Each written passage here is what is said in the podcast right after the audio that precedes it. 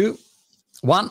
Live, Gabriele Rappino in persona. Gabri, da quanti anni ci conosciamo? Sai che non lo so, non mi ricordo quando ci siamo conosciuti la prima volta, ho perso, perso il conto. Ciao Marco, credo che sono circa boh, cinque, un 5 anni che ci conosciamo, quasi 6 forse, sì. Ma ci siamo tu... conosciuti tipo online, eh, ti ho scritto io, hai scritto tu, no, non mi ricordo, veramente non mi ricordo. Okay, tu avevi fatto un job post, diciamo, sul tuo profilo Facebook, eh, perché stavi avviando il progetto di Slashers, e ah. cercavi appunto una persona esperta in analytics, analisi dati, eccetera, eccetera, e io, tra i tanti, avevano risposto probabilmente mille persone, anch'io ho risposto e alla fine, non so, forse Paola mi aveva contattato oh. e alla fine ci siamo, siamo trovati. Pazzesco. E abbiamo Pazzesco. fatto peraltro ecco, varie attività insieme, compagni di sventura o ventura, secondo qualcosa avventura, qualcosa sventura, come tu. Come tu esatto, esatto, secondo le attività a volte, a volte, vanno, a volte non vanno, ma questo è diciamo il magico mondo dell'online e anche il magico mondo dell'e-commerce. Siamo qui oggi, nuova puntata di questo speciale che stiamo organizzando con Printful, printful.com slash monti, printful.com slash monti se vuoi dargli un'occhiata a Printful, piattaforma per uh, gestire tutte le tematiche del print on demand, entreremo nel merito in futuro con, con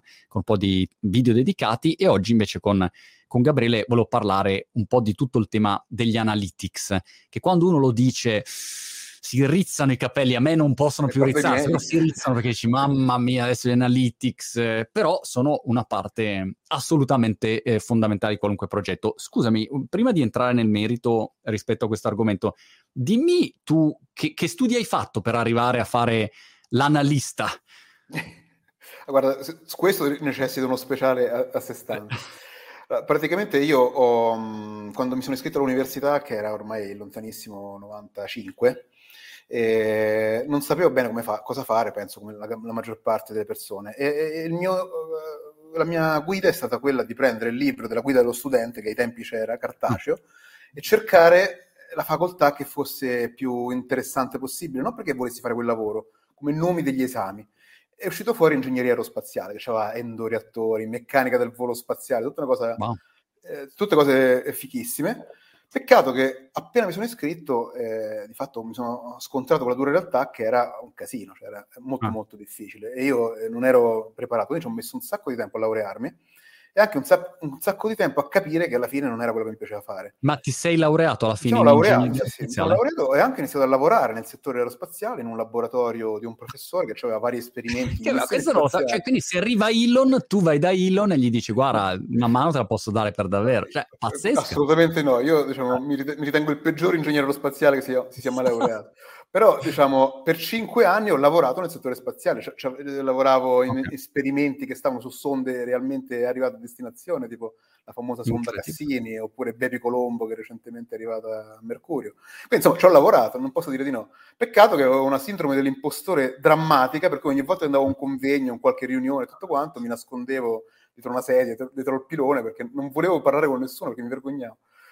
E quindi in parallelo avevo iniziato a studiare per capire come aprire un negozio online, perché nel frattempo suonavo anche, quindi okay. mi sono direttato a fare un CD e volevo venderlo e in quel periodo che era eh, tipo inizi del 2007 non c'erano molti servizi per fare questo e quindi ho aperto il mio servizio barra negozio online per musicisti indipendenti mm. un sito internet l'ho fatto tutto io, programmando da zero, quindi era tutto un po' storto. Ah, però okay. è, è, stato attivo per cinque anni, però non ha mai decollato. Però eh, questi cinque anni in parallelo in cui appunto gestivo questo negozio online mi sono serviti per entrare nel mondo del digital e quindi a un certo punto ho visto un job post in un'agenzia che faceva consulenza e ho applicato e sono entrato. Nel giro di 4-5 mesi mi sono spostato nella parte analytics e da lì di fatto non ho, non ho mai smesso un certo punto mi sono messo in proprio, eh, dopo cinque anni che ci lavoravo e adesso sono ancora in proprio ormai da... E sei anni, ormai anni. diciamo incentrato su questo. Esatto. Premessa, aiuta le persone in ascolto a capire quando si parla di analytics, tipicamente uno pensa Google Analytics. Che cosa abbraccia oggi il settore degli analytics rispetto a un progetto online? Allora, diciamo, sostanzialmente eh, il, quello che io normalmente chiamo il dilemma del digital manager oppure del business owner sostanzialmente. Tu hai una tua attività che ha determinati obiettivi di business, per esempio se c'è un e-commerce vuoi fatturare un tot, vendere un tot, acquisire tot nuovi clienti.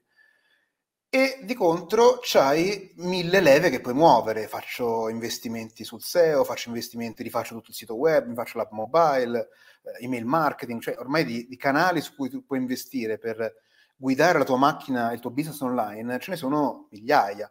E, e in ciascuno di questi canali ci sono tantissime micro leve che tu puoi muovere e che ti cambiano completamente il destino del tuo business. In più hai risorse limitate perché hai un budget che puoi spendere, che è un tot, persone che magari lavorano per te che sono un tot e che quindi hanno un tempo limitato e in generale eh, quindi c'hai dei limiti. Lo scopo è quello di capire come muovere queste leve con i tuoi limiti per guidare la tua macchina, il tuo business online verso gli obiettivi che ti sei prefisso. C'è due poss- possibilità di fatto. Vai alla cieca, quindi vai a, in base al tuo intuito, in base alla tua esperienza, a quello che ti dice appunto eh, l'intuizione, oppure ti basi su qualcosa di più oggettivo, che sono appunto i dati e questo okay. si può fare a vari livelli, puoi fare con pochi dati, con medi dati oppure con tantissimi dati. Oggi il mondo digital ti offre tante possibilità diverse, per cui puoi anche arrivare a avere una quantità di dati enorme e quindi guidare la tua macchina quasi sostanzialmente solo con i dati. Per fare, diciamo, un esempio pratico, se uno, una persona in ascolto mh, avesse un e-commerce che vende lamette per pelati, ok, non so perché mi è venuto questo esempio, però secondo me avrebbero già un paio di potenziali clienti qua in ascolto. A quel punto lo, questo e-commerce può comunicare magari su Facebook, può avere la newsletter, può avere il blog, può avere TikTok, facciamo un esempio. E ehm, un bel giorno si accorge aprendo Google Analytics che magari ha un sacco di traffico da TikTok e dice wow, fantastico, allora investo su TikTok. Però magari analizzando i dati, una persona come, come Gabriele può dire sì, è vero che hai tanto traffico da TikTok, però la conversione di quel traffico in potenziali clienti magari è zero. E da LinkedIn invece hai meno traffico, ma c'è una conversione molto più alta e quindi magari quello è il canale da, da vedere. Ecco. In generale però in questo momento tu vedi dei canali che sono i canali principali per l'e-commerce oppure ogni e-commerce fa storia a sé?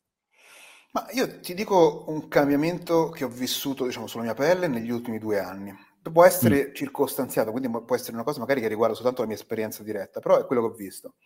Fino all'anno scorso, diciamo, tra i canali più profittevoli in cui si poteva investire c'erano i social network, in particolare Facebook Ads, che poi ti consente anche di fare pubblicità su Instagram.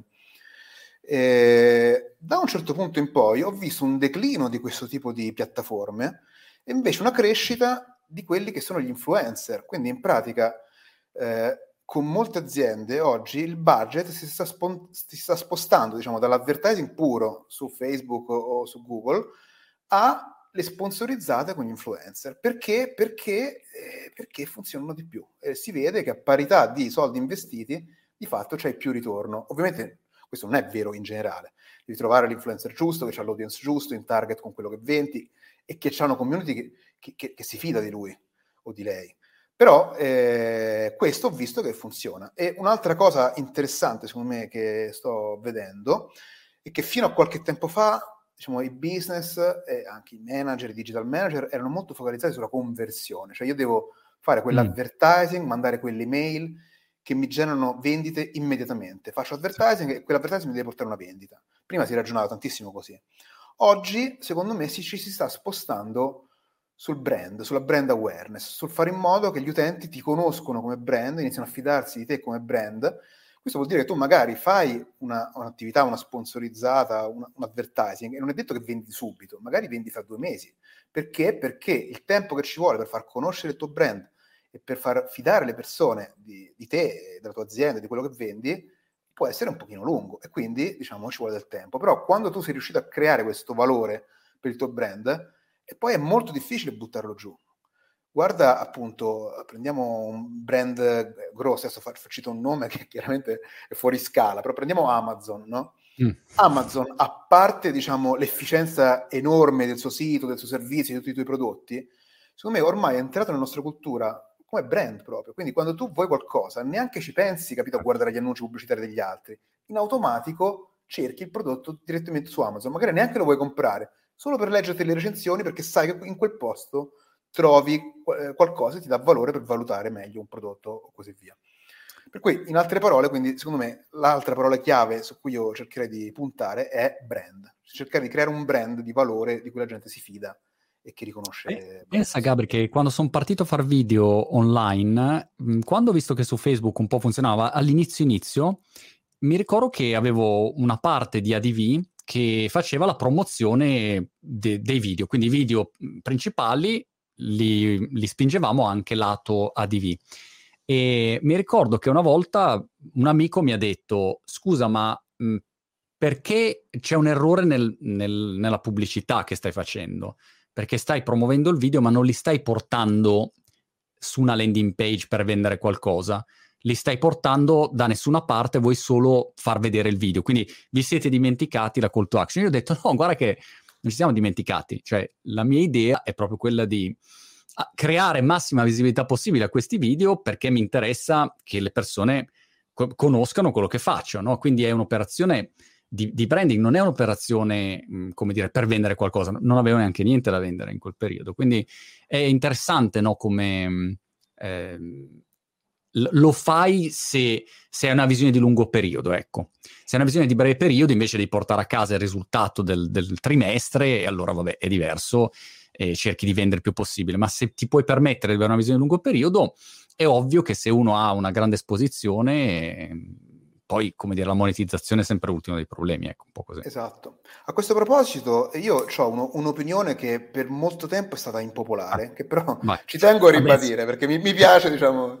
Eh, cioè, la, era un'opinione rispetto alle cosiddette vanity metrics, cioè ti ricordi c'era un tempo che si, le aziende andavano sui social cercavano di fare i post per acquisire like e poi c'è stata una corrente di pensiero che diceva ma no, tu con i like in realtà non ci fai nulla, a te quello che ti interessa sono vendite, i certo. like sono vanity metrics, oppure certo. la reach, le views, le sharing, i commenti, sono tutte vanity metrics. Oggi sappiamo che non è così, mm. è falso, questo concetto è falso, questo concetto era così semplicemente per la scala delle vanity metrics che uno vedeva e osservava. È chiaro che se hai 10 like, 10 like non valgono nulla, ma se di like ce n'hai un milione, voglio vedere se sono vanity metrics o sono soldi sonanti. Cioè, i like, le views, le condivisioni, i commenti non sono vanity manco per niente, tant'è che oggi tantissimi influencer guadagnano un sacco di soldi proprio grazie a queste metriche. Perché? Perché queste metriche ri- riflettono la fidelizzazione degli utenti e un audience molto ampio. Quindi, diciamo, non sono vani, questo volevo dire. Quindi, quello che voglio dire io è che il tutto non parte dalla conversione, parte dal brand e il brand oggi dov'è che si crea? Si crea sui social e quindi le prime metriche che uno deve andare a guardare sono proprio le cosiddette vanity metrics perché ti fanno capire il mm. tuo audience oggi quanto è grande, quanto è fidelizzato rispetto a quello che proponi, quanto si, si, si ingaggia rispetto a, tu, a, ciò che tu dici. È chiaro che se di, di like ce n'è pochi e di views ce n'è pochi, ti sembra che non abbiano impatto sulle tue conversioni falle crescere di 100 per e vedrai che, eh, che, invece l'impatto ce l'hanno. Però chiaramente ci deve essere questa crescita. Non è adatto a tutti i brand, però, però ci sono dei brand che hanno dimostrato con i fatti che facendo questo hanno aumentato anche il loro fatturato. Assolutamente, una volta che hai, eh, spesso nell'ultimo periodo sento parlare di Bitcoin e il brand Bitcoin, immaginati, averlo quel brand lì, solamente il brand, poi ci fai il gelato. Però dici, oh Bitcoin, tutti hanno, conoscono il brand Bitcoin e quindi quello ha un valore ehm, che prescinde. Ecco, non è facile creare un brand eh, conosciuto nel mondo in generale. Senti Gabri, una mh, mm, riflessione invece sul, sulla newsletter. Io anni e anni fa feci una riunione ai tempi di Blogosfere e con il team dissi ragazzi Uh, è morta, la newsletter è morta, finito, basta, su blogosfere io non voglio newsletter, noi non raccogliamo le mail, è una roba del passato. Errore clamoroso, nel senso, errore che poi quando abbiamo venduto, insomma, è costato un sacco di soldi. E, e non è morta per niente sta, sta newsletter, insomma. Eh, volevo capire oggi come vedi il ruolo di una newsletter per un e-commerce. Ma io penso che la newsletter oggi possa avere un ruolo uh, molto importante, però eh, non è il mezzo che fa il valore, è la comunicazione, come sempre penso nella comunicazione. Quindi se tu fai una newsletter che è in grado di suscitare l'interesse delle persone, allora quella per te è la tua porta di accesso a fargli fare quello che vuoi agli utenti. Di contro, se fai la newsletter eh, iper noiosa, iper promozionale, che non ha altro che offerte, sconti e coupon, è chiaro che eh, ci avrà un effetto molto limitato. Però eh, ci sono business che con la newsletter fanno la differenza. Però chi- chiaramente deve essere un piano editoriale fatto bene, non può essere una serie di mail promozionali a catena, se no chiaramente non funziona. Però secondo me la newsletter eh, perché, cioè, perché funziona? Funziona perché arriva direttamente nel cellulare delle persone dove sta l'attenzione della gente. Così come la newsletter ci arrivano i social, così come i social ci arriva so, WhatsApp, per dire, o tutto quello che sta nel cellulare delle persone e che la gente guarda continuamente. La newsletter fa parte di queste cose. Poi chiaramente uno di mail ne riceve mille al giorno, per cui non è semplice richiamare l'attenzione, ma t- così come quando uno apre un social e vede mille post al giorno, certo. anche oggi non è, so- non è, facile catturare l'attenzione delle persone. Quindi la, il, il nocciolo sta nella strategia e nell'esecuzione della comunicazione. Dopodiché il mezzo, secondo me, ha un'importanza relativa e può essere quello che, che anche, anche, più mezzi diversi, ma conta poco secondo me. Quando ti chiamano per um, fare un progetto e ti coinvolgerti in un'iniziativa, qual è la cassetta degli attrezzi di cui hai bisogno per um, fare un'analisi corretta uh, dei dati a livello di strumenti, a livello di impostazione del lavoro, così le persone che magari in ascolto hanno il loro e-commerce e dicono ok, mm, devo prestare attenzione a questo e magari ah, non sapevo che potevo usare anche questo strumento, proviamo a dare qualche indicazione pratica. Ok, allora qua in, posso entrare in una parte leggermente più, eh, diciamo, eh, un po' più noiosa probabilmente. F- allora, fino a poco tempo fa i miei strumenti fissi erano Google Analytics eh, per tracciare appunto i dati da un, un sito web, per dire, adesso anche dalle app, dalle app mobile, adesso ci arriviamo, Google Tag Manager, che è un altro strumento sempre di Google gratuito che consente di implementare i codici di Google Analytics su un sito web, adesso senza farla troppo lunga, comunque Google Tag Manager, Google Optimize per fare tutta la parte di testa B e personalizzazione dei siti, Google Data Studio, Google non mi paga una lira per tutto questo, eh. okay. però il fatto è che fanno strumenti buoni e gratuiti, quindi è chiaro che è difficile ah. dire no, voglio pagare. Quindi Google Data Studio per visualizzare i dati e fare reportistiche e dashboard, e poi qualche altro strumento, per esempio Hotjar, invece per raccogliere ulteriori dati tipo so, mappe di calore, sondaggi, videoregistrazione delle sessioni e così via.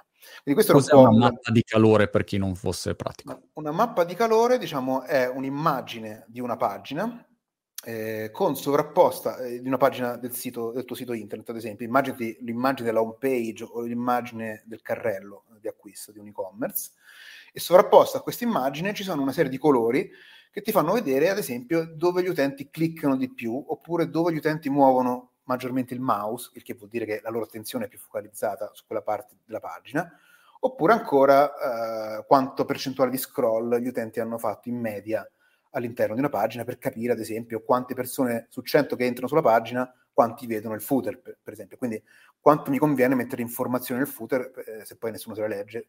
A queste cose rispondono, ad esempio, delle mappe di calore. E quindi Hotjar fa proprio, faceva proprio questa, questa cosa qui, insomma. Da un paio di anni a questa parte si sono aggiunti altri due strumenti me, fond- che sono diventati fondamentali per me.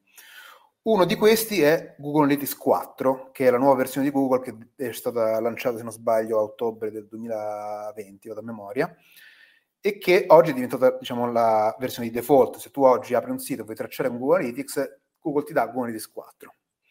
Google Analytics 4 io lo ritengo poco uh, socievole, poco friendly dal pannello, ah. cioè lo trovo inutilizzabile. Per cui io oggi tutte le implementazioni che faccio le faccio contemporaneamente col vecchio Google Analytics che, che si chiama Universal Analytics, che è quello che usi anche tu tra le altre cose, e con Google Analytics 4 eh, per, eh, in parallelo. Perché? Non perché voglio analizzare i dati con Google 4, perché li porto su un altro strumento ancora di Google che si chiama BigQuery, che è un mega database dove si vanno a finire i dati grezzi. Quindi immagini tu su Google Analytics vedi i dati aggregati, cioè quante sessioni hai avuto oggi da, so, da Google Organico 100.000, da Advertising 100.500 e così via, però li vedi in aggregato, non vedi singoli dati, ogni singolo dato che viene tracciato dal tuo sito. Invece su BigQuery tu li vedi anche a pezzi singoli.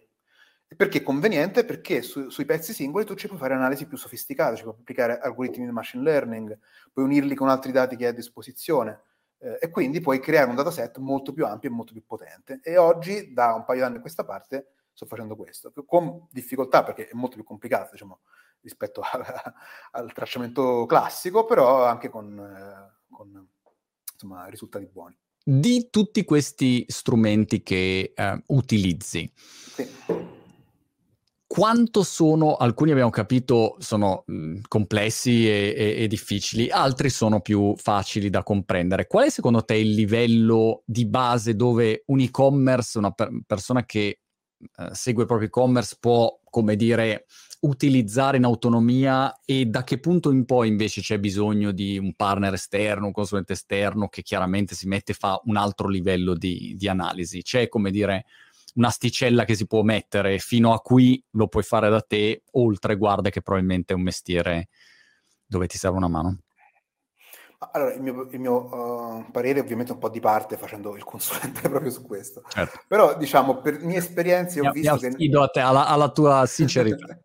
No, per mia esperienza ti dico, non, io secondo me non, non, è semplice farselo da soli se non si ha dimestichezza con questi strumenti, perché ci sono un sacco di sottigliezze che, a parte che è proprio difficile fare il setup della parte e-commerce soprattutto, magari per un sito normale è più semplice, per la parte e-commerce invece devi customizzare delle cose, quindi o hai una piattaforma che fa tutto lei e ti garantisce che tu stai tracciando tutto in maniera corretta senza che tu debba fare nulla, e qualche, qualche piattaforma di questo tipo c'è Oppure, eh, oppure, devi fare un setup. Per fare questo setup devi conoscere lo strumento perché ci sono tutta una serie di cose che devi fare e che ti richiedono conoscenza. Quindi, diciamo, io a meno di casi straordinari mi affiderei a un partner esterno, perché come quando mi si, rompe, mi si rompe qualcosa in bagno, io ogni tanto ci ho provato a fare l'idraulico da solo, ma i risultati sono stati sempre pessimi e secondo me è più o meno lo, stessa, lo stesso paragone. E, Aggiunta a questo, secondo me, anche la parte di analisi dati sembra scontata, ma non è banale, perché anche dietro i dati c'è un sacco di sottigliezze, per cui è chiaro che vedere quali sono magari i canali che a occhio ti portano più vendite è facile, però oggi è una visione molto molto parziale di questa cosa, per cui se tu vuoi veramente far crescere il tuo e-commerce eh, devi per forza analizzare dati più in profondità, devi capire appunto l'effetto sul brand, l'effetto sull'inizio eh, del processo di decisione del cliente che scopre il tuo prodotto, che inizia a confrontare i prezzi anche con gli altri competitor e così via. E quelle parti lì non è facile tirare fuori dei dati, servono, servono, serve un'esperienza insomma. E questo è proprio il vantaggio con cui oggi io campo ormai da un po' di anni, perché se, certo. se questa cosa la potessero fare tutti in maniera semplice, io probabilmente farei, farei l'ingegnere aerospaziale. Quindi, diciamo, eh, è un mestiere invece più facile. Quello è molto più semplice, molto più accessibile e si può fare in casa studiando. Esatto. Io devo dire che nelle mie esperienze di analytics negli anni um, mi sono chiaramente reso conto di come alcune persone abbiano proprio un modo di ragionare diverso rispetto alle altre. No? Quindi se io e te parliamo, vediamo lo stesso dato, ma tu lo vedi da un angolo completamente diverso rispetto a quello che può essere la mia capacità no, di, di, analizzarlo. E quindi questo è importante da sapere. Ecco, mm, hai, hai, magari persone che sono più eh, dei venditori o legati alla comunicazione o bravi nel, nella contabilità, ma quando devono analizzare dei dati, no, da, ce li hanno davanti i dati, i dati sono uguali per tutti, ma la capacità poi di, di tirare fuori, ecco questo è l'altro aspetto forse il, il miglior utilizzo di tutti questi strumenti, poi a prescindere dal dato, è che qualcuno dica ok, allora si potrebbe fare così. E qua si apre il tema degli A-B test, cioè la possibilità di testare versioni diverse. Quali sono le tue, diciamo, indicazioni rispetto ai test cosiddetti A-B che le aziende fanno per provare a vendere? Hai, come dire, delle linee guida che possono aiutare a fare dei test che siano sensati e che possono portare buoni, buoni risultati? Sì, ma allora diciamo che voglio fare una premessa, anche andando un pochino contro uh, me stesso, per far vedere appunto che sono imparziale. Se oggi dovessi dire l'importanza dei dati chiaramente è tanta, però senza una strategia efficace o un prodotto che funziona, i dati ti dicono poco, perché immagina che tu porti traffico sul tuo sito da canali che non funzionano, cioè persone, porti dentro persone non interessate, e vendi un prodotto che non piace a nessuno. E tu puoi analizzare i dati quanto ti pare, ma da lì non troverai mai risposte a quello che stai cercando. Quindi se tu è meglio avere una strategia efficace e un prodotto che funziona e zero dati piuttosto che strategia brutta, prodotto brutto e tantissimi dati. Quindi a monte ci deve stare qualcosa che funziona a prescindere dai dati. Dopodiché, una volta che tu hai i dati e puoi a questo punto testare, quindi poi man mano che la gente magari entra sul tuo sito web, secondo, in base a delle ipotesi che ti sei fatto, avendo analizzato i dati in precedenza, a, qualche, a, a, un gruppo di utenti scelti in maniera casuale fai vedere una versione del tuo sito, a un altro gruppo di utenti sempre scelti in maniera casuale fai vedere un'altra versione. Quindi questo è un test AB. E poi misuri le differenze di risultati tra questi due gruppi. Eh, oggi io, tra le cose che vedo particolarmente importanti sono, eh, a parte le, le, quelle classiche, non voglio dire banalità, sono quelle motivazionali. Ti faccio un esempio mm. su, su un e-commerce di un test che abbiamo fatto che secondo me è stato molto, molto rappresentativo. In questo business eh, eh, aveva delle spese di spedizione abbastanza elevate, per cui ehm, eh, è chiaro che mostrando questo costo di spedizione l'utente creava una frizione, cioè ogni volta che gli utenti vedevano questa spesa di spedizione magari iniziavano a confrontarlo col costo del bene che stanno acquistando, dicono mm, devo comprare una maglietta e costa 10 euro, l'espedizione paga 8 euro, tanto, magari me lo vado a cercare da un'altra parte. Sì. Cosa succedeva? Che quando io ho iniziato a fare, eh, prima che facessi il test, le spese di spedizione erano mostrate all'inizio del carrello, cioè tu arrivavi, aggiungevi la maglietta a carrello, vedevi il tuo carrello e lì ti diceva, ok, questo è il tuo costo parziale, queste sono le spese di spedizione. Allora, la mia ipotesi è stata, ma visto che queste spese di spedizione sono un minus, diciamo, per gli utenti, cioè sono una frizione, spostiamola il più avanti possibile. Cioè facciamole vedere soltanto all'ultimo, quando l'utente ormai ha compilato tutti i dati che doveva inserire, ha fatto tutta la fatica di questo no, mondo. Voglio, voglio, voglio. E c'hai ah, anche le spese. C'è le spese di spedizione, cioè tornare indietro, rifare la stessa cosa su un altro sito è molto faticoso. Quindi secondo me questo dovrebbe portare un beneficio. E effettivamente facendo un test, semplicemente spostando le spese di spedizione dal carrello allo step 3 del checkout, adesso l'abbiamo fatto un paio di anni fa, quindi non mi ricordo più esattamente le percentuali, ma immaginati quasi un raddoppio del tasso di conversione. Quindi stiamo parlando a parità di persone che entrano, raddoppi le vendite, soltanto spostando la visualizzazione delle spese di spedizione alla fine. Questo tipo di ragionamento, quindi, nasce da che cosa? Da un'analisi della motivazione e delle frizioni psicologiche che l'utente affronta durante il suo percorso decisionale. E secondo me questo va fatto, più che focalizzarsi su cose tipo il colore, la forma, queste cose, perché magari un effetto ce possono avere, ma molto piccolo, io cercherei di diventare un bravo psicologo e capire l'utente come ragiona man mano che si sta muovendo all'interno del sito, per capire quali sono le frizioni e le motivazioni, evidenziare maggiormente le motivazioni e invece cercare un pochino di, non dico nascondere, però smussare quelle che possono essere le frizioni. Questo secondo me è un criterio che io cercherò di applicare. E, e poi chiaramente diciamo, testare vuol dire che tu magari in molti test non ottieni risultati e te ne dice bene, magari 3 su 10, 4 su 10. Questo ci sta, fa parte del gioco, non si può sempre fare un test che funziona. Questo è interessante perché pensavo a tutte le ipotesi che uno fa nei progetti dove non ha una risposta e comincia a formulare delle ipotesi, ha qualche spunto e poi dice ok, allora proviamo il prezzo giusto, quale sarà? Sarà 9 euro, 9,99 euro, 9,97 19 e cominci a testare delle ipotesi e in base a quello poi provi a capire qual è il risultato giusto. Ehm, errori assolutamente da non fare quando vedi magari la gente approcciare questo mondo degli analytics o degli a test. Peraltro a test che strumento usi per fare questi test? Io uso Google Optimize, che è sempre uno strumento okay. di Google gratuito che ci consente di fare test. Okay. Bello perché si integra con Google Analytics, quindi diciamo, facilmente riesce a mandare i dati dentro Google Optimize, si integra con Google Tag Manager, insomma, c'è, una serie di vantaggi. E, e invece errori da non fare, sugli, più che sugli analytics, ecco, te ne dico uno sugli analytics e uno generico. Quello mm. generico, parto da quello generico perché secondo me è un classico che io ho visto sistematico, proprio immaginati l'errore sistematico per eccellenza, e cioè l'azienda che vuole rifare il sito web, eh, ci mette mesi e mesi a creare il nuovo sito web, pronti per il lancio, ecco domani si va online, tutto quanto, parte il nuovo sito web e incredibilmente il nuovo sito web ha delle performance nettamente peggiori rispetto al precedente. Questo è un, cla- un grande classico e dipende da tanti fattori. Uno di questi è che mentre il sito attuale tu sei partito da un'ipotesi magari diversi anni fa e poi piano piano l'hai aggiustato nel tempo, il nuovo sito magari hai stravolto tutto e quindi riparti di nuovo da delle ipotesi che non è ancora validato e quindi eh, prima di arrivare a buttarci tutto il traffico del tuo sito che funziona fino ad oggi su una cosa che tu non sai se funziona ancora o no, è meglio fare anche in questo caso un test, ce ne mando una piccola parte e vedo come, come, come, come, si comporta, magari gli faccio anche un sondaggio per capire se gli piace o se non gli piace. E poi se vedi è quello che spesso hanno fatto Facebook, ha fatto Google, eh, fanno le più grandi aziende, cioè che ti fanno vedere magari un sottoinsieme di utenti la nuova versione e cercano di capire se quelli che vedono la nuova versione gli piace o non gli piace, quanti la continuano a utilizzare, quanti tornano alla vecchia e così via. Nel caso di, di, Facebook, Gabri, a volte fanno il test e non so, lo testano solo in India, non so, o in, in Canada, quindi il subset è, è, un paese intero.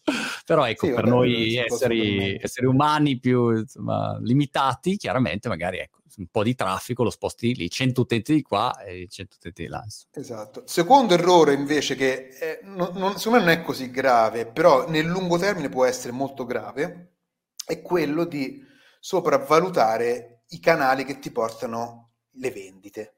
E tu apri il tuo Google Analytics, vedi le campagne, per esempio, di Google Ads eh, o qualche altra cosa e confronti magari con Facebook, confronti con uh, influencer marketing, confronti con uh, altri canali che magari hai attivato e vedi che uno ti porta vendite, magari Google Ads ti porta vendite e l'altro no. E allora sulla base di questa cosa decidi di dire va bene, allora spegniamo l'influencer marketing oppure spegniamo, che ne so, eh, eh, le, le, chat eh, su Telegram per dire, no? E invece no, perché oggi gli strumenti di, di analytics, un po' tutti, Google Analytics in particolare, lì è molto semplice far emergere il valore, chiamiamolo di conversione di un canale, quindi capire la gente da dove arriva per acquistare. È molto più complicato tirare fuori invece il valore di awareness sul prodotto, sul tuo sito. Eh, per, per, fare in modo che l'utente arriva poi a, a, acquistare.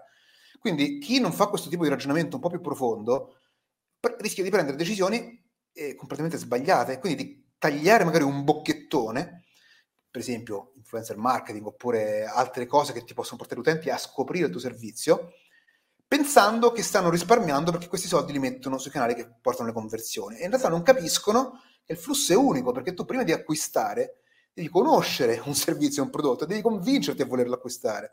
E tutto questo oggi non si fa in una sola visita al sito, ci vuole un po' di tempo. E quindi eh, devi capire come funziona tutto questo processo decisionale da parte degli utenti e quali sono i canali che ti stanno influenzando. Questo è molto complesso per svariati motivi e quindi a una prima occhiata non emerge questa cosa, ci devi passare del tempo e devi capire come fare ad analizzare questo tipo di informazioni. Un esempio stupido potrebbe essere che magari uno, un'azienda fa, non lo so, video su LinkedIn esatto. e, e, a quel punto ha, ha una newsletter, facciamo un esempio così, newsletter e video su LinkedIn e mm, guarda i dati e dice wow, la gente compra tutta passando dalla newsletter, LinkedIn non converte. Esatto, esattamente. Questa è una valutazione, però magari non si rendono conto che senza il, il brand costruito su LinkedIn la gente non si sarebbe iscritta alla newsletter e poi Ehm, compra seguendo questo percorso. Se chiudi LinkedIn, a quel punto hai un problema di impatto sulle persone che si iscrivono. A me è una cosa che aveva colpito tempo fa, in un'analisi che avevi fatto, non mi ricordo se era for books o competenze, mi aveva colpito il, fa- il percorso mm, il, il, diciamo la, la, non so più in italiano come si dice, il percorso, diciamo il journey del, degli utenti, del, da, da, quando partivano a vedere un contenuto fino a quando arrivavano, ad esempio, ad abbonarsi a un servizio, era una roba intricatissima, cioè non ce n'era uno che faceva un percorso uguale all'altro e magari appunto vedeva diverse cose, si, si, spaziava da un social all'altro, poi si scriveva newsletter, poi ritornava di là e alla fine poi si abbonava. Mentre invece razionalmente penso, come me, molti pensano, ok, faccio il post sul blog eh, e uno lo vede e viene sul sito e compra. Ecco, così è. Faccio esatto. A e ottengo B, no? Esatto, è proprio questo secondo me l'errore da non fare, perché vedendo i dati, l'abbiamo visto insieme, ma questo secondo me vale un po' per tutti, quasi tutti i siti, diciamo. Se tu vai a vedere i percorsi che fanno gli utenti eh, prima di acquistare, eh, alcuni magari acquistano in, o in una visita o in poche visite al sito, ma la maggior parte fa percorsi complicati, ma questo penso che lo vediamo anche noi stessi eh, in base alla nostra esperienza. Eh, ti faccio un esempio, io per esempio sono un po' di mesi che sui social vengo bombardato, io sono un appassionato di retro gaming per dire, no? Ah. Cioè, eh, siccome nella mia infanzia ho giocato tanto al computer, eh, ho il Commodore 64, lo Spectrum, tutta una serie di altri computer degli anni 80, mi sono appassionato e oggi so- sono super impallinato con questo mondo qui. E Facebook l'ha capito e sono mesi che continuo a vedere la pubblicità di una mega console che riesce a emulare praticamente tutti i computer degli anni 80 del mondo e quindi di fatto ti, ti, consent- ti consentirebbe di giocare. Ora, se io un giorno dovessi acquistare questa console, magari cosa faccio? Vado su Google, cerco il nome del brand che ormai mi ricordo, ci clicco e la compro ma sono quattro mesi che sto vedendo questo annuncio su Facebook e chi vedrà i dati su Analytics non lo saprà questa cosa, perché da Analytics non si vede questa cosa qui. Si vede però se tu riesci a, a capire bene, a mettere insieme tutti i pezzi del puzzle, che non è per niente semplice, e ricostruire quello che è il processo decisionale dell'utente. Quindi in questo caso io, che sono quattro mesi che eh, piano piano, a forza di dire queste, eh, queste inserzioni, i vantaggi sui social che frequento per cazzeggiare di fatto, alla fine mi sono convinto e fra quattro mesi magari la comprerò. Questo mm. secondo me è, è, la base da cui uno deve partire, sapere che l'utente magari ci può mettere anche mesi a capire che vuole il tuo prodotto, perché per svariati motivi, per i motivi più, più disparati. E quindi diciamo, chi vuole fare le cose in maniera efficace deve immaginare questa come una maratona in cui si parte dal dire ok bene, come faccio a trovare gli utenti che potenzialmente sono interessati e non partire subito a cannone con la promozione per farli acquistare, ma costruire piano piano una reputazione, un brand, una community eventualmente di persone che mi apprezza e far leva su questo e prima o poi vedrai che gli acquisti arrivano, però non è semplice vederlo nei dati questa cosa, ci vuole sì, tempo, insomma, è, è difficile. E nel nostro caso me era, era la stessa cosa. Un ultimo argomento, Gabri, che volevo toccare sì. con te di questo speciale fatto con Printful, ricordo printful.com slash monti se volete testare Printful e vedere mh, mm, come funzionano e le varie funzionalità e insomma volete entrare anche un po' voi nel mondo dell'e-commerce e in questo caso è print on demand con un partner come Printful, è l'argomento del rapporto tra analogico e digitale, diciamo. Ti faccio questo esempio. Io ho comprato una, una Sona Blanket, te lo stavo dicendo prima, dove praticamente è una, una roba dove ti immergi, ti, cioè ti metti dentro questa specie di copertina e ti fa da sauna. Ok, lo dico così. Non ho nessun rapporto con, con l'azienda con cui l'ho comprato. Un mio amico ha visto un video dove io dicevo questa cosa e ehm, mi ha chiamato dicendo oh ma funziona sta roba o no? E io ho detto, guarda, funziona tantissimo e, e questo è il brand. Allora, l'azienda tal dei tali, se analizza i dati solo online, dice, ah, vedi, quel video ha portato una conversione. La verità è che la conversione è arrivata analogicamente, cioè senza il mio feedback analogico non sarebbe, non avrei convinto quella persona che era un buon prodotto. E spesso c'è questo aspetto, tu facevi il caso delle, di quell'aggeggio lì, che non ho capito che diavolo sia, nel momento in cui magari vedi la pubblicità, stasera incontri un'amica che ha esattamente quel, quell'aggeggio e tu dici ah bellissimo. E a quel punto lo compri, la tua ultima azione magari digitale era che hai visto una, un video su TikTok e l'azienda può dire ah vedi i video su TikTok convertono no è l'amica di Gabriele Rapino che converte nel senso che ti convince quindi mi domando come si faccia a mettere insieme tutto il mondo poi analogico eh, in questa valutazione dei dati.